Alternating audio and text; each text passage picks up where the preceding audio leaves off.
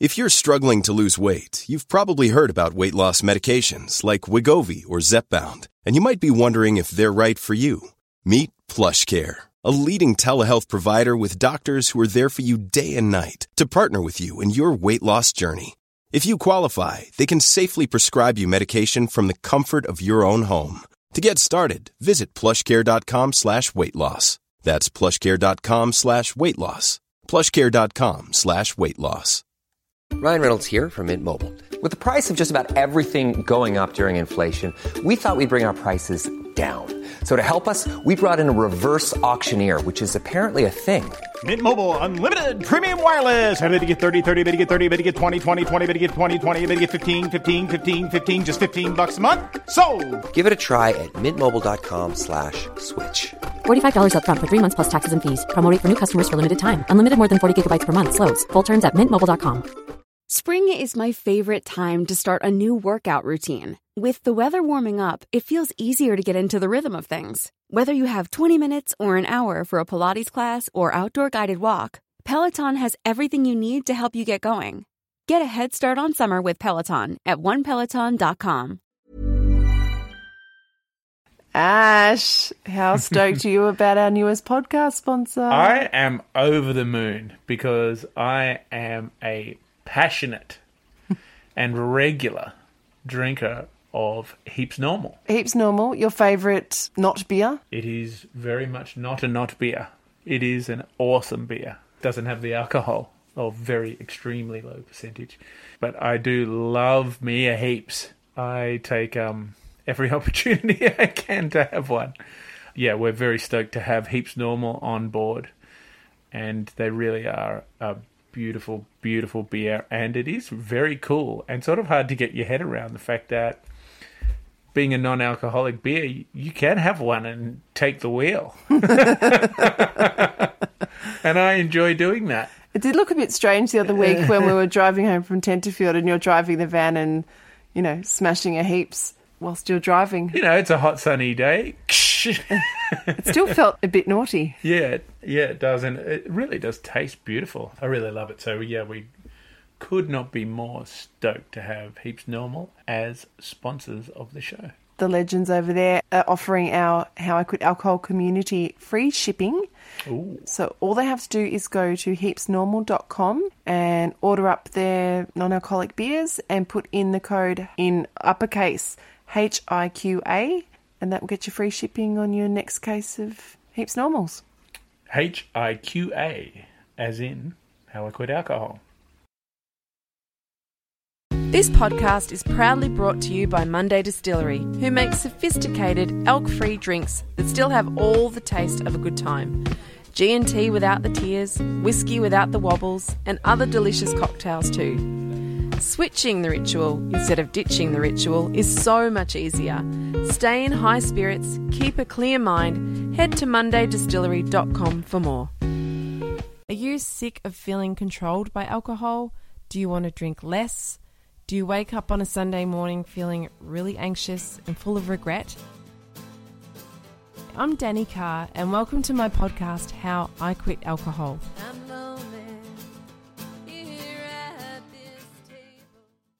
Hi, and welcome back to How I Quit Alcohol. Today in the Zoom room, I'm joined by Michael. Michael's a stonemason from WA. How are you, Michael? I'm well, thank you. How are you, Danny? I'm very well. Thanks so much, firstly, for coming on the show. I just sort of bombarded you with some messages saying, come on the show. So here we are. So thank you for, for just joining us. It's great. Could you share your story about alcohol, how you got started? Sure. Um, yeah, so uh, I'm 45 and I sort of, I, I feel like I had um, some sort of an affinity with booze since I was a kid. My, my dad used to um, have a drink on a Friday afternoon and he was a responsible drinker. Um, but he would sit um, of an afternoon on a Friday and, and have a have a beer, and I would come to him with a, a small Stein mug, one of the old ones, like a, a, a Western Australian souvenir mug, and um, and he'd fill that up, and I'd have a, a small beer, and I just thought that was fantastic. I loved beer. I loved the smell of a, a, a beer bottle cap. I don't know what it was, um, but I had an affinity with it, and um, and yeah, I, when I was 14, I I kind of had my first party experience, and my idea of going to a party was to get smashed, even though I hadn't done that before.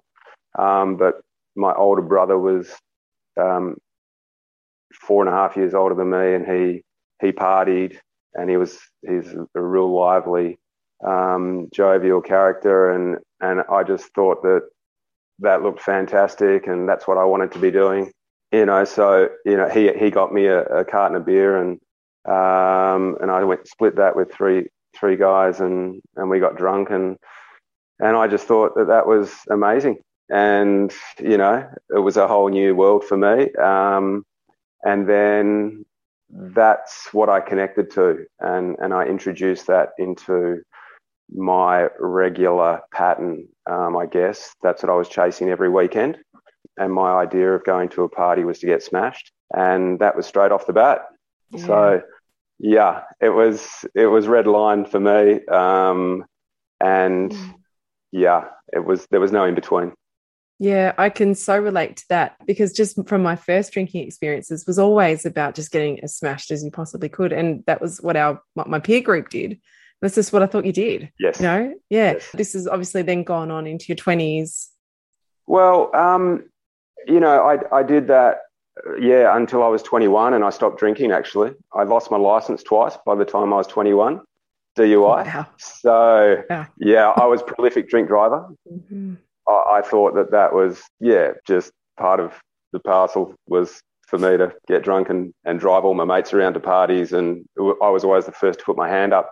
I think I had my license for a month before I'd lost it. Um, and I was driving before I had my license anyway. So I was, I was kind of reckless or, or, or wasn't, you know, too considerate of the confines of the law um, in that regard. So uh, I, you know, it was it was a precarious road for me because I was blackout drinking until I was 21, and I was losing my license, and I didn't know when I was going to lose my license again next. So that was quite scary. Um, and and I kind of got a bit of a wake up call when I was 21. I I was so fearful of my drinking, and I was so sick of the path that I was on. The the future was looking really hazy just in terms of not knowing what was around the corner or not being able to join the dots in in terms of developing um, the life that I wanted. So I decided to stop drinking and to just sweep it under the carpet. And I just went for a healthy lifestyle and and went traveling and enjoyed about five or six years of relative sobriety in that five years, how did you feel about yourself and, and alcohol? And was it easy to give it up, you know, in that time when you were so young? It was a challenge. You know, I was I was smoking grass every day as well. And and that's what I related to my social outlet and my connection with friends. And that's how all of my friendships had developed, or at least that's what I perceived to be the case. So I was letting go of an integral part of my life. There was certainly strong hooks of addiction or craving meddled in with my drive to to quit. And so you know I had a real fight on my hands for sure. I didn't seek out any help. I I just believed in the direction that I was going in just pushed on regardless. I think um, you know I worked towards finishing my apprenticeship and then and then going traveling and I went traveling pretty much solo for um, about seven months to Indonesia and, and went as remote as I possibly could. I also went up to Burma and, and sort of traveled through there and as like a sabbatical, if you like. It was a, a, a journey of self discovery and pushing myself through some sort of uncomfortable situations, but into some exhilarating, rewarding situations. Mm-hmm. Um, so yeah, I sort of had that to counter the challenges. You know, it was. Mm, Wow, that's huge for a 21 year old to go and do something like that. Do you think you could have kept up the sobriety had you not gone off and been in the wilderness at that age? I, I think so. I think so. I, I had to believe that sobriety was going to be the answer for me because I was so sick of the repetition of the pattern that that drinking was for me, and it and it wasn't satisfying.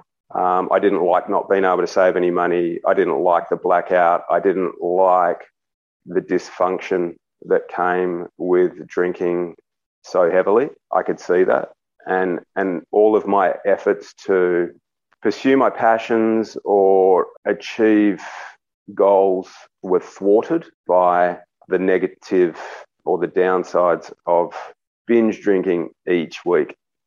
Yeah, wow. So what happened? So then obviously you've you've obviously gained a lot of knowledge in that time. That's like such a an amazing journey to go on.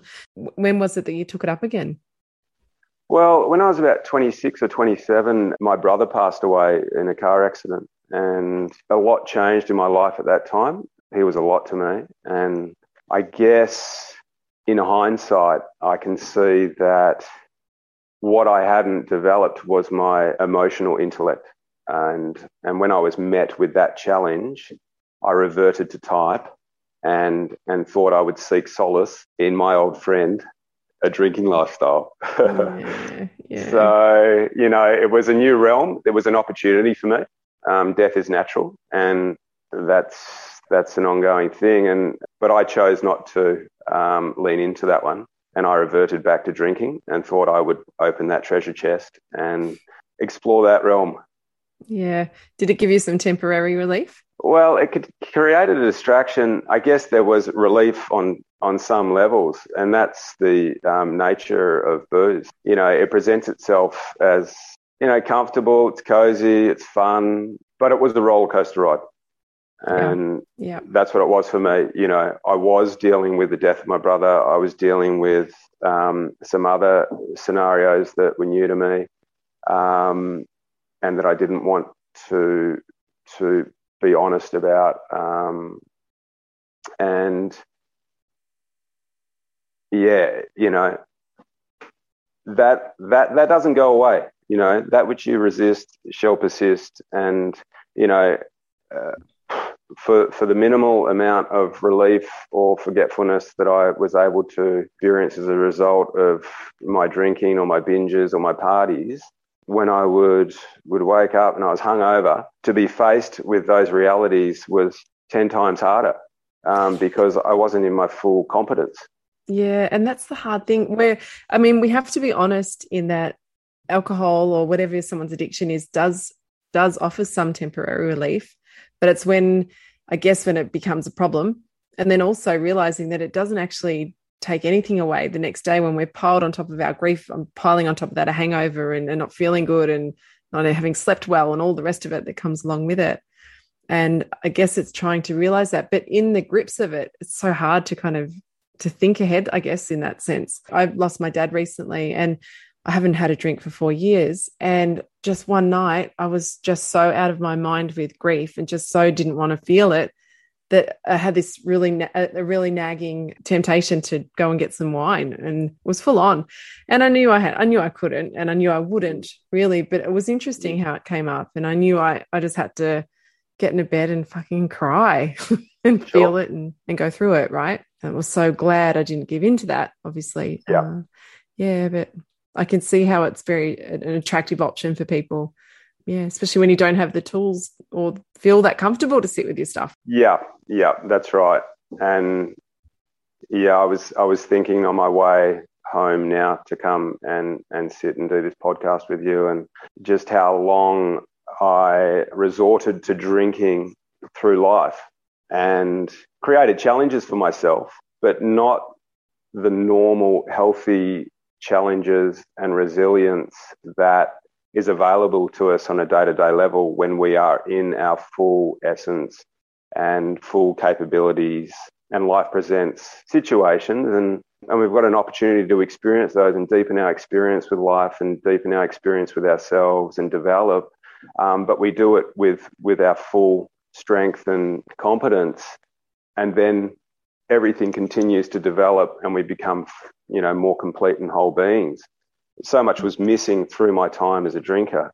You know, all those opportunities. Um, mm. When I look back at when my brother did pass away, you know, that was an opportunity I could have leaned into and learnt a lot from. And that was what was on offer because you know, that's that's the way life is, and it, you know, it doesn't let up. There's always something around the corner. Oh my god, yes. So much yes to everything you just said. Absolutely. And all these um these challenges that even though they suck at the time, they are our greatest teacher if we're willing to lean into it and and kind of look into it and say, okay, what can I learn from this experience? Even though it sucks absolute balls, you know, just being with it. And I think that is that is the the true definition of living life to the fullest. You know, to really experience the stuff that comes up. Yes. Yeah. Yeah. Wow. The full spectrum. Yeah, absolutely. Yeah, absolutely. Um, so what did the drinking look like for you after you took it back up after your brother passed? Yeah, it was it was blackout drinkings, heavy nights, bonfires, parties, pubs, and then you know I've been fortunate. I had set about this task of building myself a house since I was a kid.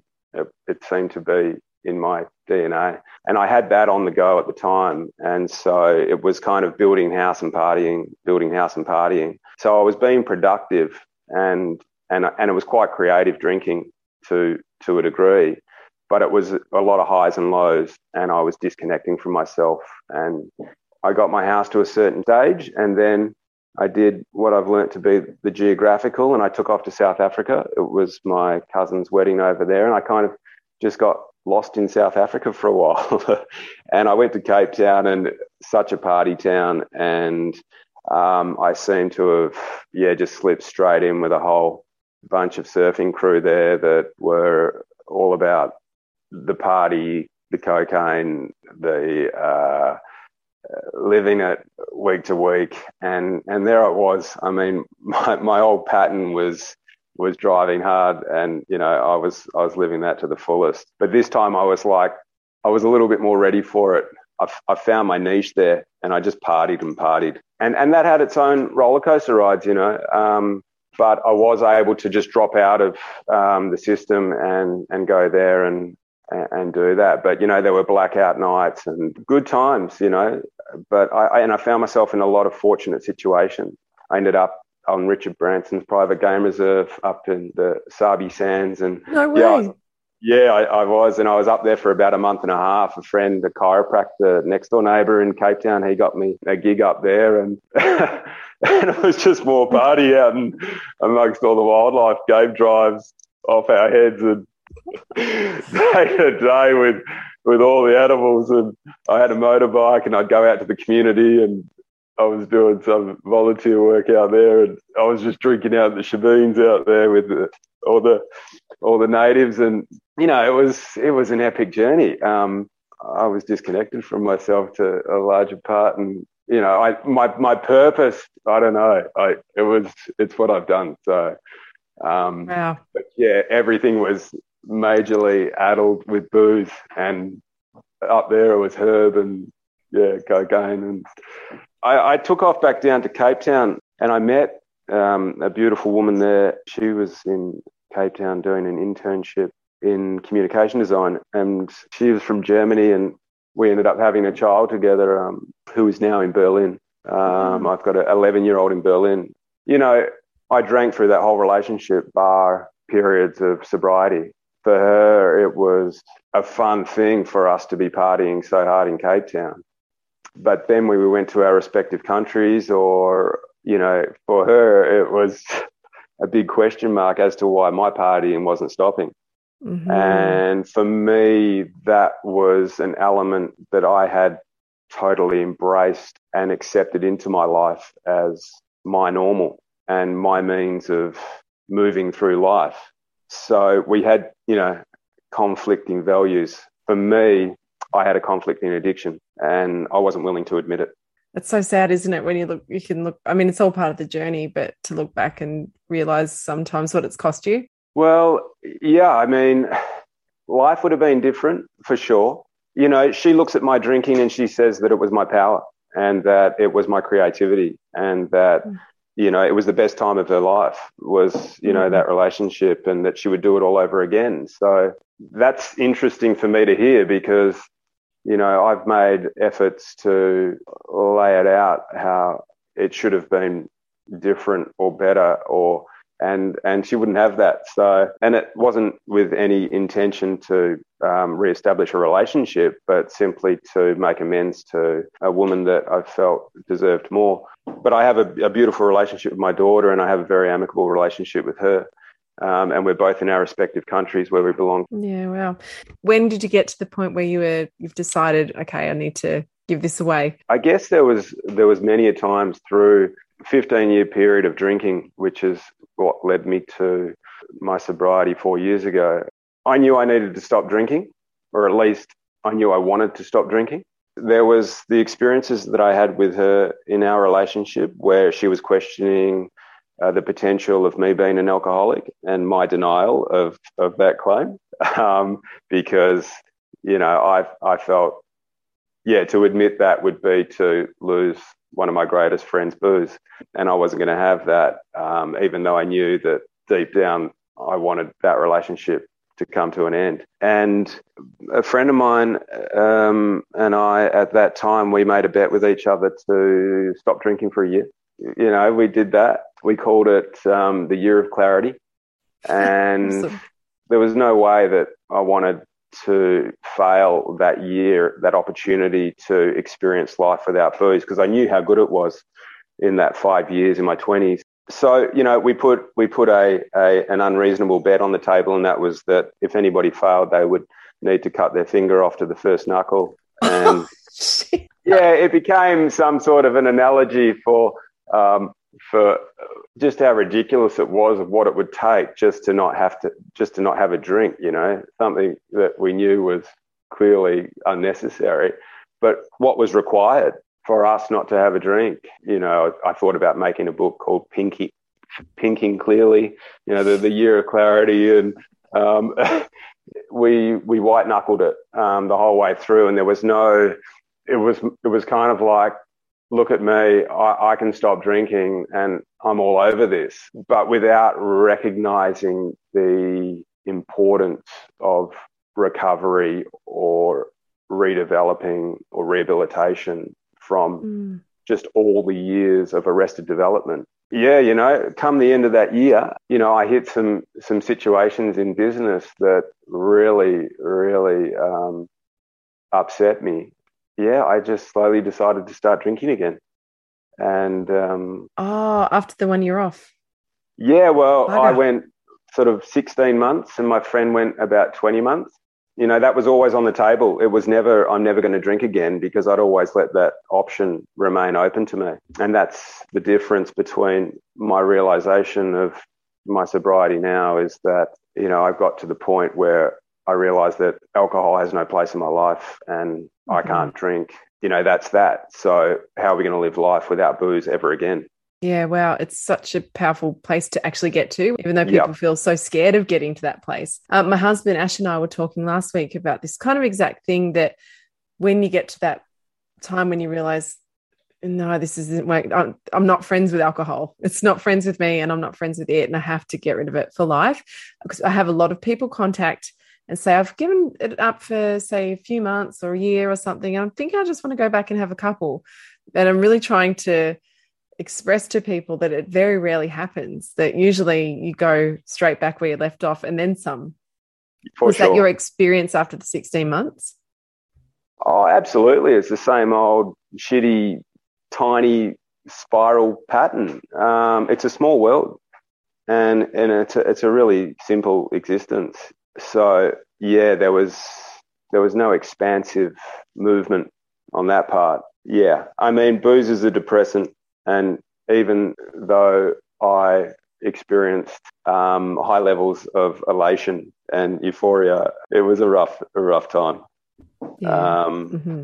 I didn't need it, I didn't need the hangovers. I didn't need the physical toll that um, it took on my body. I tell you, what was quite interesting was that at that time when I started drinking again, and and and I just felt like everything wasn't kind of working out the way that I wanted it to. I guess that was because I was resistant to life itself, and I wasn't accepting of my circumstances, or maybe yeah, I wasn't.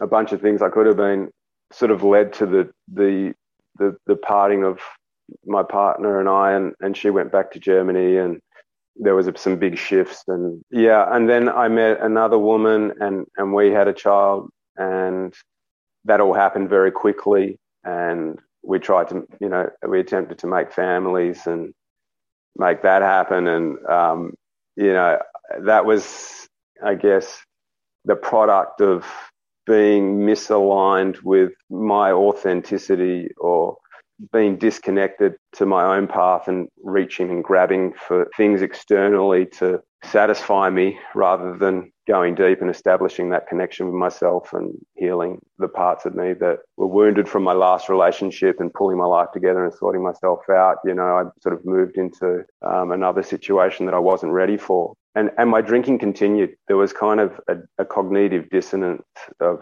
sorts you know, I found myself in situations that I wasn't relating to. I, I, I was so off course. It was 15 years of veering off my path. And, you know, mm. I still had this house to finish that I had run away from to South Africa and mm. it was mm. tickling along, but I wasn't, wasn't realizing that. And yeah, my drinking got worse and worse. And, you know, it was way more of the bender level. And every afternoon after work, like smashing large amounts of booze without any real decorum at all. It was just large amounts of booze, large amounts of booze, lots of booze.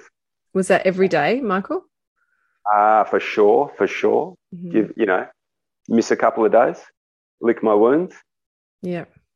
Yeah. And, you know, nothing good came of that. Um, because that's just the nature of chronic excessive drinking, you know, and I had become an acute alcoholic where booze was the pragmatist in my life. And yeah, just everything was falling apart. And I think, you know, that's, I got to a point of rock bottom that was undeniable for me. You know, I couldn't, I couldn't see myself out of that one. And I, I'd taken a six meter fall out off the scaffold out the back of my house. That was a really interesting experience and I fractured my sacrum and fractured my scaphoid and and I and I hit my head.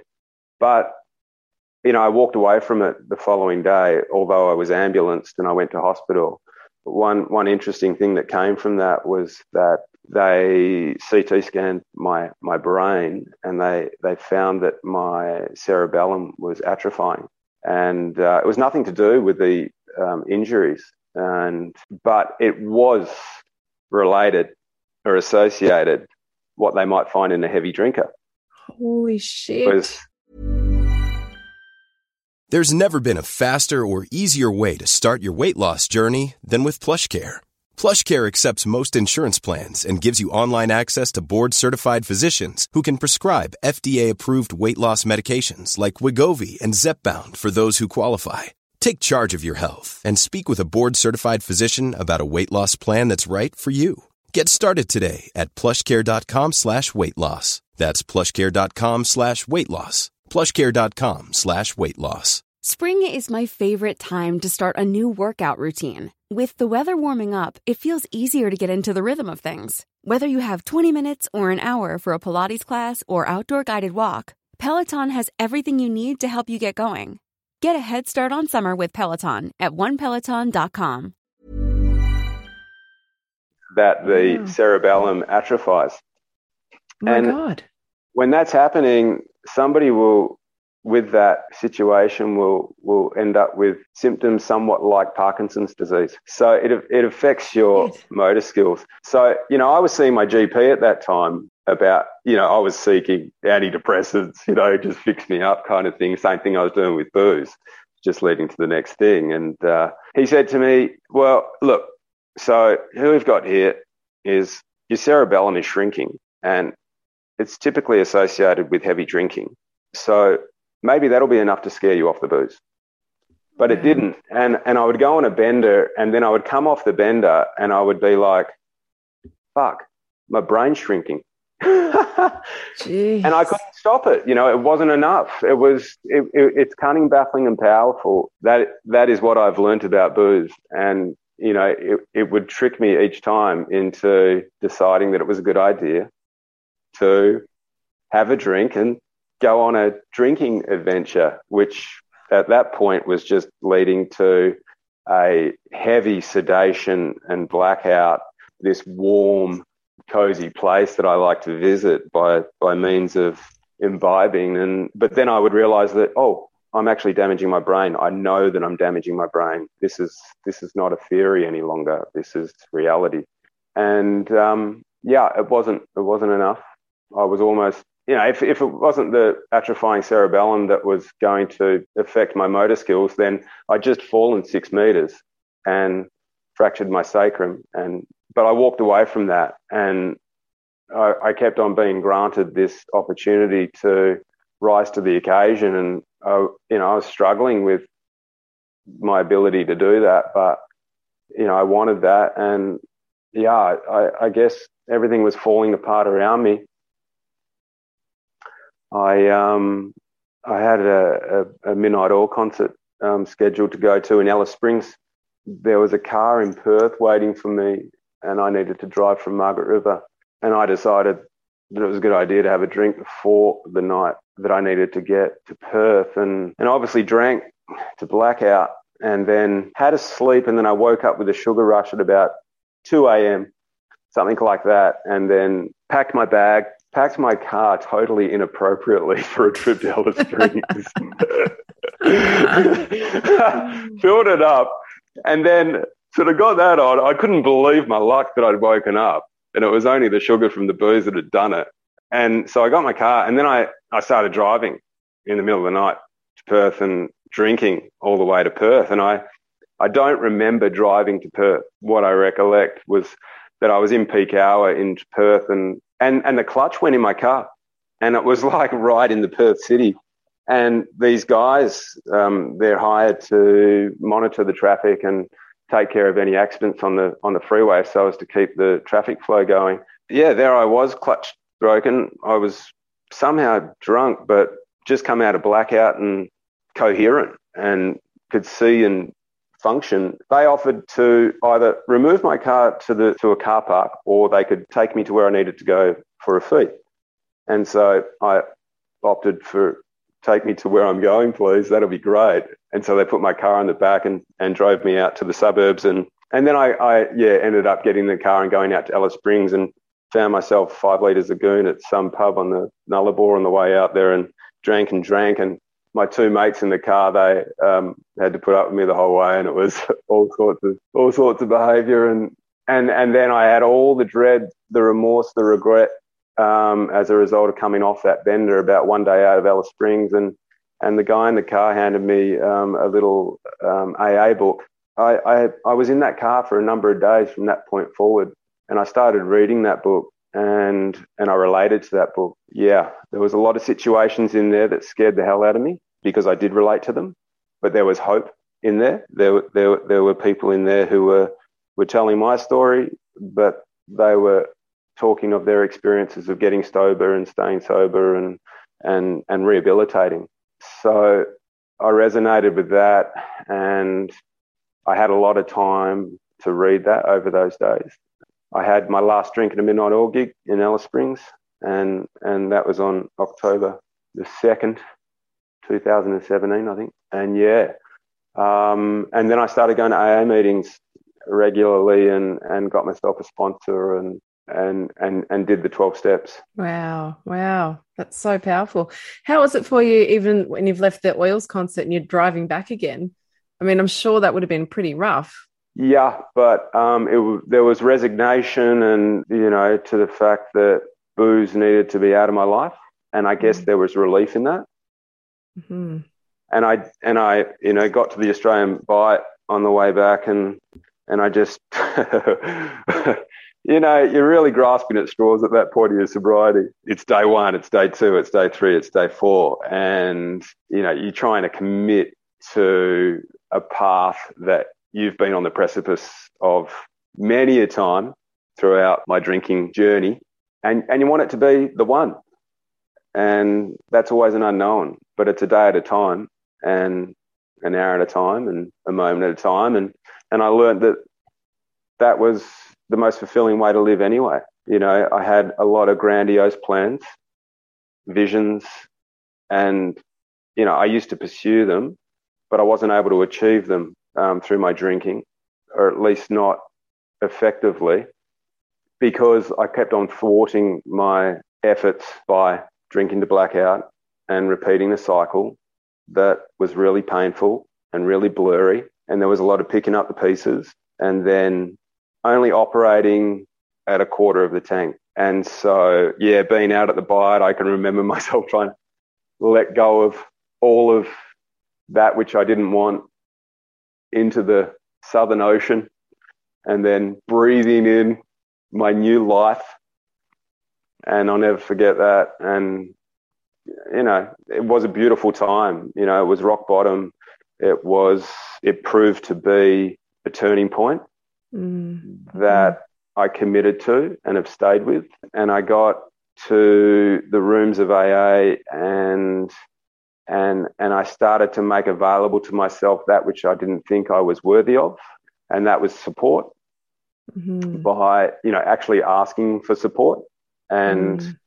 and submitting myself to the 12 step program, which I didn't understand, but I just felt like that was a guide rail, one step at a time to get me to a point that I wanted to be, even though I didn't understand it.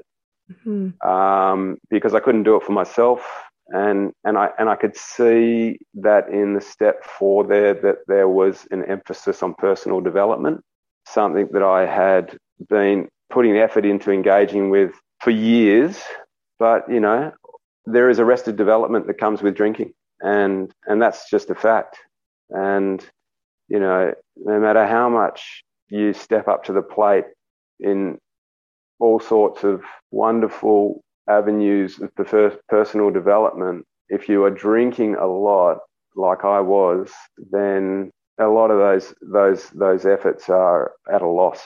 Yeah, I ended up at AA, and then um, I did did twelve steps and sponsored a couple of people, and have helped helped some people to to take that path in recovery and sobriety. Um, and now I, I, I get to an AA meeting about once a week, less than once a week. I'm still connected to that. I, I, I pay absolute homage to um, what that has given me. And I'm, I'm heavily involved in just all sorts of other healthy practices. I've almost finished my house. That's coming, coming to um, fruition. Awesome. And then it will be moving into the, the next stage of what, what it produces in the form of a healthy, inspirational, and expansive fit lifestyle. I've got a daughter down here in Margaret River. My daughter will will hopefully be coming over from Germany for a year of schooling. Oh, awesome. And so I'm looking forward to that. At least, you know, I know that I'll be able to provide a really healthy experience for them. Yeah, that's so beautiful. When you spoke before about that moment of surrender, you know, and I'm just imagining you there, like giving it out to the ocean and, and receiving back. It's such a, it's so beautiful. What a beautiful image. But there has to be that moment of surrender. I really yes. believe that where you just go, okay, I can't fight this anymore. I have to surrender. Yes, yes, absolutely. And for me, you know, I looked at the steps in um, in AA, and that was step four was a standout. Personal development, I could see something tangible within that rather than um, empathy that I experienced in those rooms and resonance with the stories that I heard. So it took me back to step one, and that was admitting that I was powerless over alcohol, and yeah. that um, and and so that was like, oh wow, yeah, I'm ready to actually say that. Yeah, and there's such release in just realizing that, and it's like what we said earlier. That just realizing that this thing, this fuck, it's just got such a hold on me, and it doesn't serve me anymore, and I just need to let it go. So you know, and I think that can come in whether you're daily drinking or you're a binge drinker. Even if you just drink, you know, once a month, but you're drinking to blackout, if it's a problem, you know, yep. real, getting to that place of realization. But there's something I've I've been pondering, and I've been working through this with the group that I work with at the moment, and it's like that there's that surrender but then you have to allow the change to happen but sometimes people will kind of they'll surrender or, or uh, to a, to a point but then they actually don't allow the change to unfold in their life so they're kind of resisting it all the time.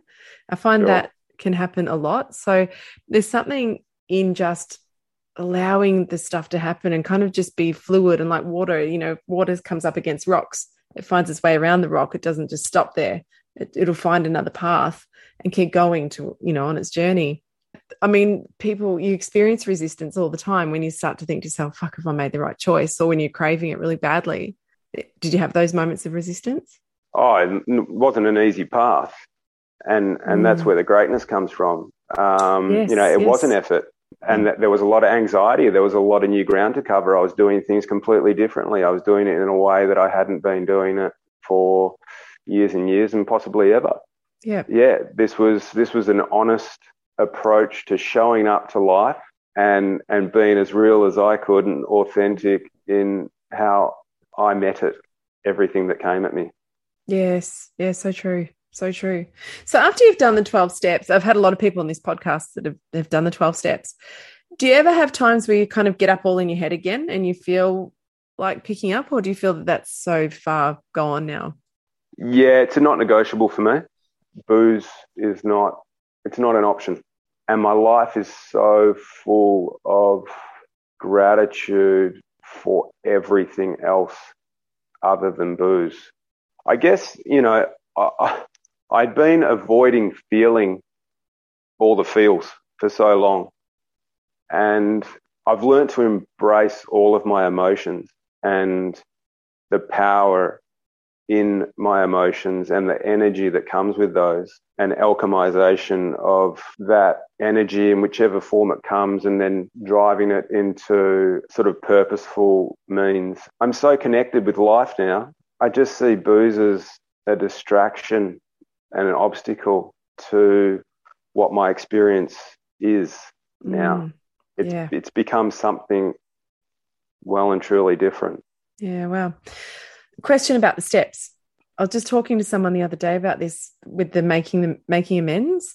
So that's where you go back and you I, haven't done the 12 steps. So, but it's where you go and you make an apology, basically, isn't it? Essentially, with people that you may have harmed um, as a result of your addiction. The person I was speaking to was struggling with that, putting it off, and therefore starting to get all up in their head again and perhaps thinking about picking up again. Um, have you got some advice? Um, well, if I consider what making amends is all about, then you know it's it's about empowering yourself. You know, you take your power back when you make amends. And, and when you present that amends to somebody else, what they do with it is up to them.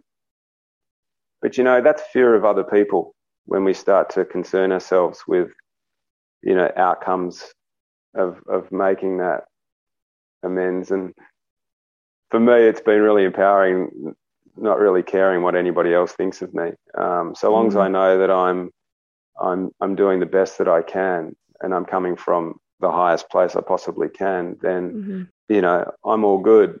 Um, and life was going to work out however it's going to work out. But, you know, I'm, I'm doing things differently now and, and living in the solution and not living in the problem. So I've got nothing to fear. But yeah, early days of making amends, I would say approach it cautiously and with the guidance of somebody who's done that before because we can be guilt ridden and remorseful in, in early days of recovery unnecessarily so we need to give ourselves a chance for everything to balance out and and to come from a place that is healthy when we're making amends rather than a reactive place of guilt. Mm. And amends offers the opportunity for everybody to heal. Mm. And and some people that we make amends to can't see any reason for making amends. I've made amends to some people who've relished in the amends that I'm taking, but making, but that's up to each individual. You know, everybody's going through their own experience. And so how they receive that and what they do with that is entirely up to them. But you've got to be committed to not being connected to that. You know, that's their mm-hmm. experience. Yeah. Um, but, you know, if we're, if we're moving around through life and worrying about feeling guilt ridden about certain things, certain behaviors in the past, which is in the past, then when we meet that and and have that conversation, then it doesn't hang over our heads any longer. Nobody has any power over us yeah. any longer in relation to that. Or that which we perceive to have been a burden upon us is no longer a thing because we've processed it. Yeah. And so it's it's nothing but freedom, nothing but freedom in the long run. Wow, that's yeah, that's wow, it's such a great way to reframe it too. Because sometimes when I imagine someone going and doing a men's sort of, I imagine someone with their tail between their legs, like, oh, sorry, sorry, sorry. Um, but when you said it's actually a really empowering thing to do, it gives you your power back. I think that's a really awesome way of looking at it, and just For seeing sure. it, yeah, seeing it in a different way. yeah, Um, there's there's an interesting cognition that takes place. You know, it's like somebody told me I learned it back at school or something. you know, the greatest way to learn something is to to read it and to speak it, to hear it, to see it, these sorts of things. Um, there's a lot of different ways that it comes and hits us cerebrally um, when when we have that conversation with somebody. But essentially, when we make that admission to somebody else about our behavior, we make a commitment to ourselves not to repeat that behavior. yeah, right. And Yeah, if you look at a lot of the developmental um, approaches, it would be to change our patterns of behavior. And we want to upgrade our patterns. We want to do things differently. And when we commit to ourselves to do things differently, we're going to have a different experience. And for me, when I was drinking, it was a repeated experience that I couldn't shake. Even though I wanted to have a different experience and I knew my potential was something other than that which I was having, you know, booze just kept me in the same cycle. But when we commit to doing things differently and we actually carry that out, then our life changes. yeah, it does. It really does. Yeah, and you can't keep, you know, uh, Wayne Dyer says, if you do what you've always done, you'll get what you've always got, and I love that. Yeah, You know, keep doing Yep. the same stuff, you'll get the same stuff back. totally. Hmm. Yeah. Wow. And that's uh, that's accessible for us all. All we need to do is do things differently, and it's that's the discipline that comes with you know recognizing the change, um, surrendering, but then being disciplined to do things differently.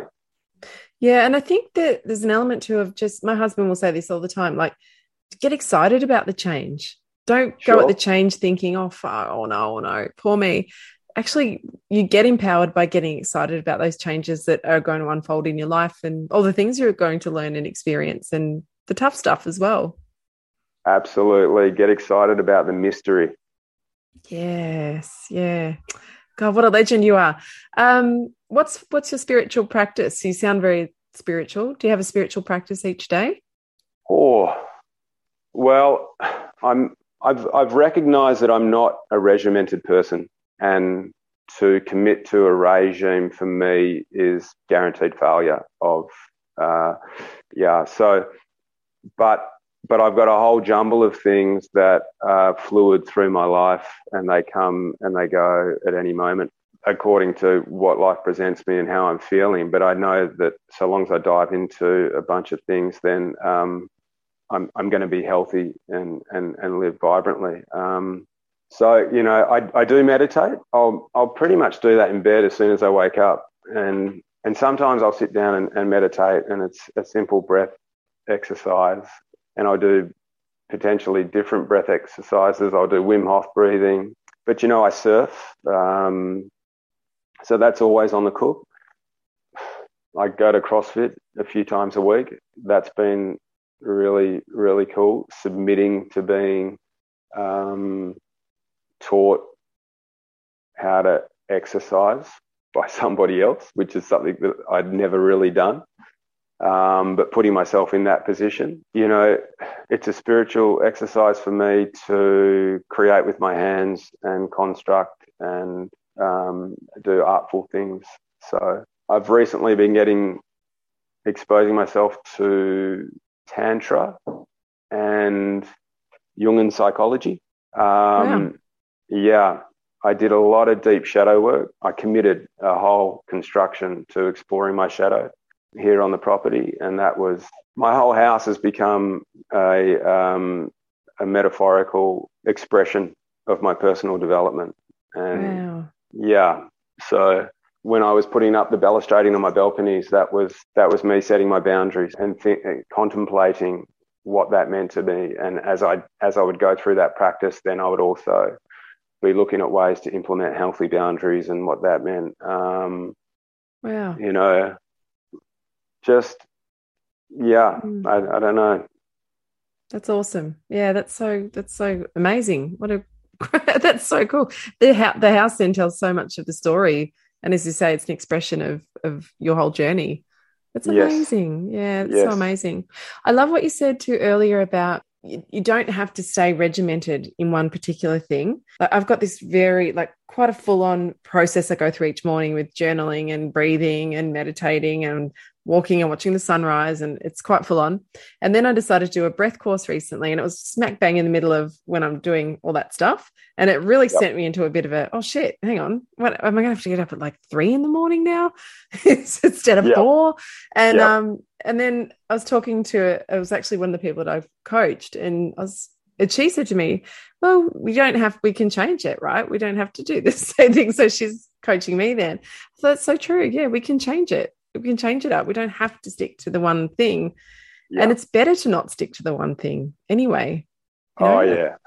I've had I've had I've had my my my day overloaded with CrossFit, Ashtanga yoga, work on the house, go surfing.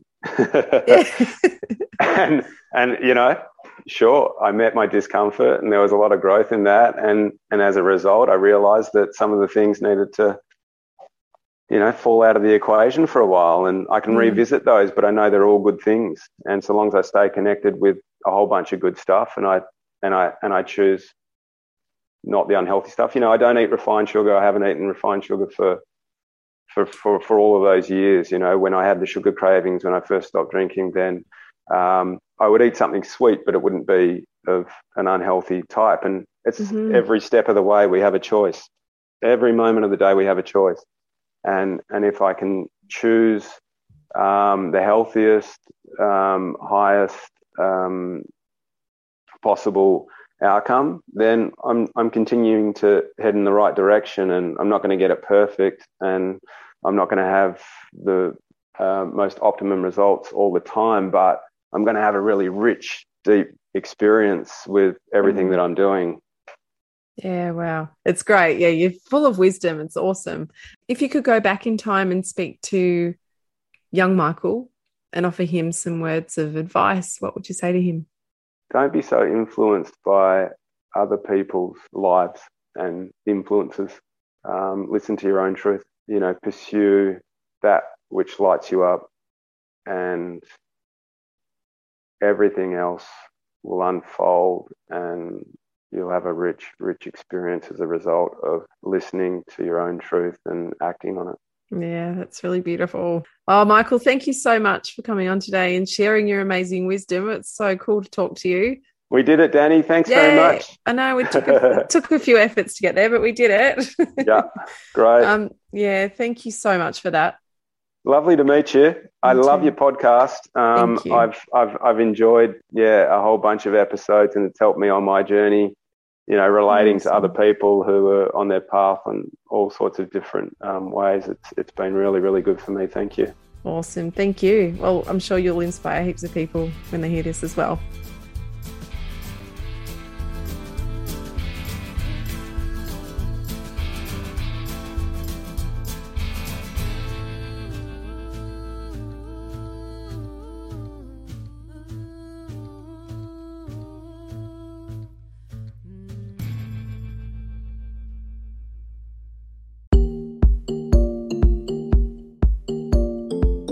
So many of us feel stuck and unsure of how to make positive changes in life.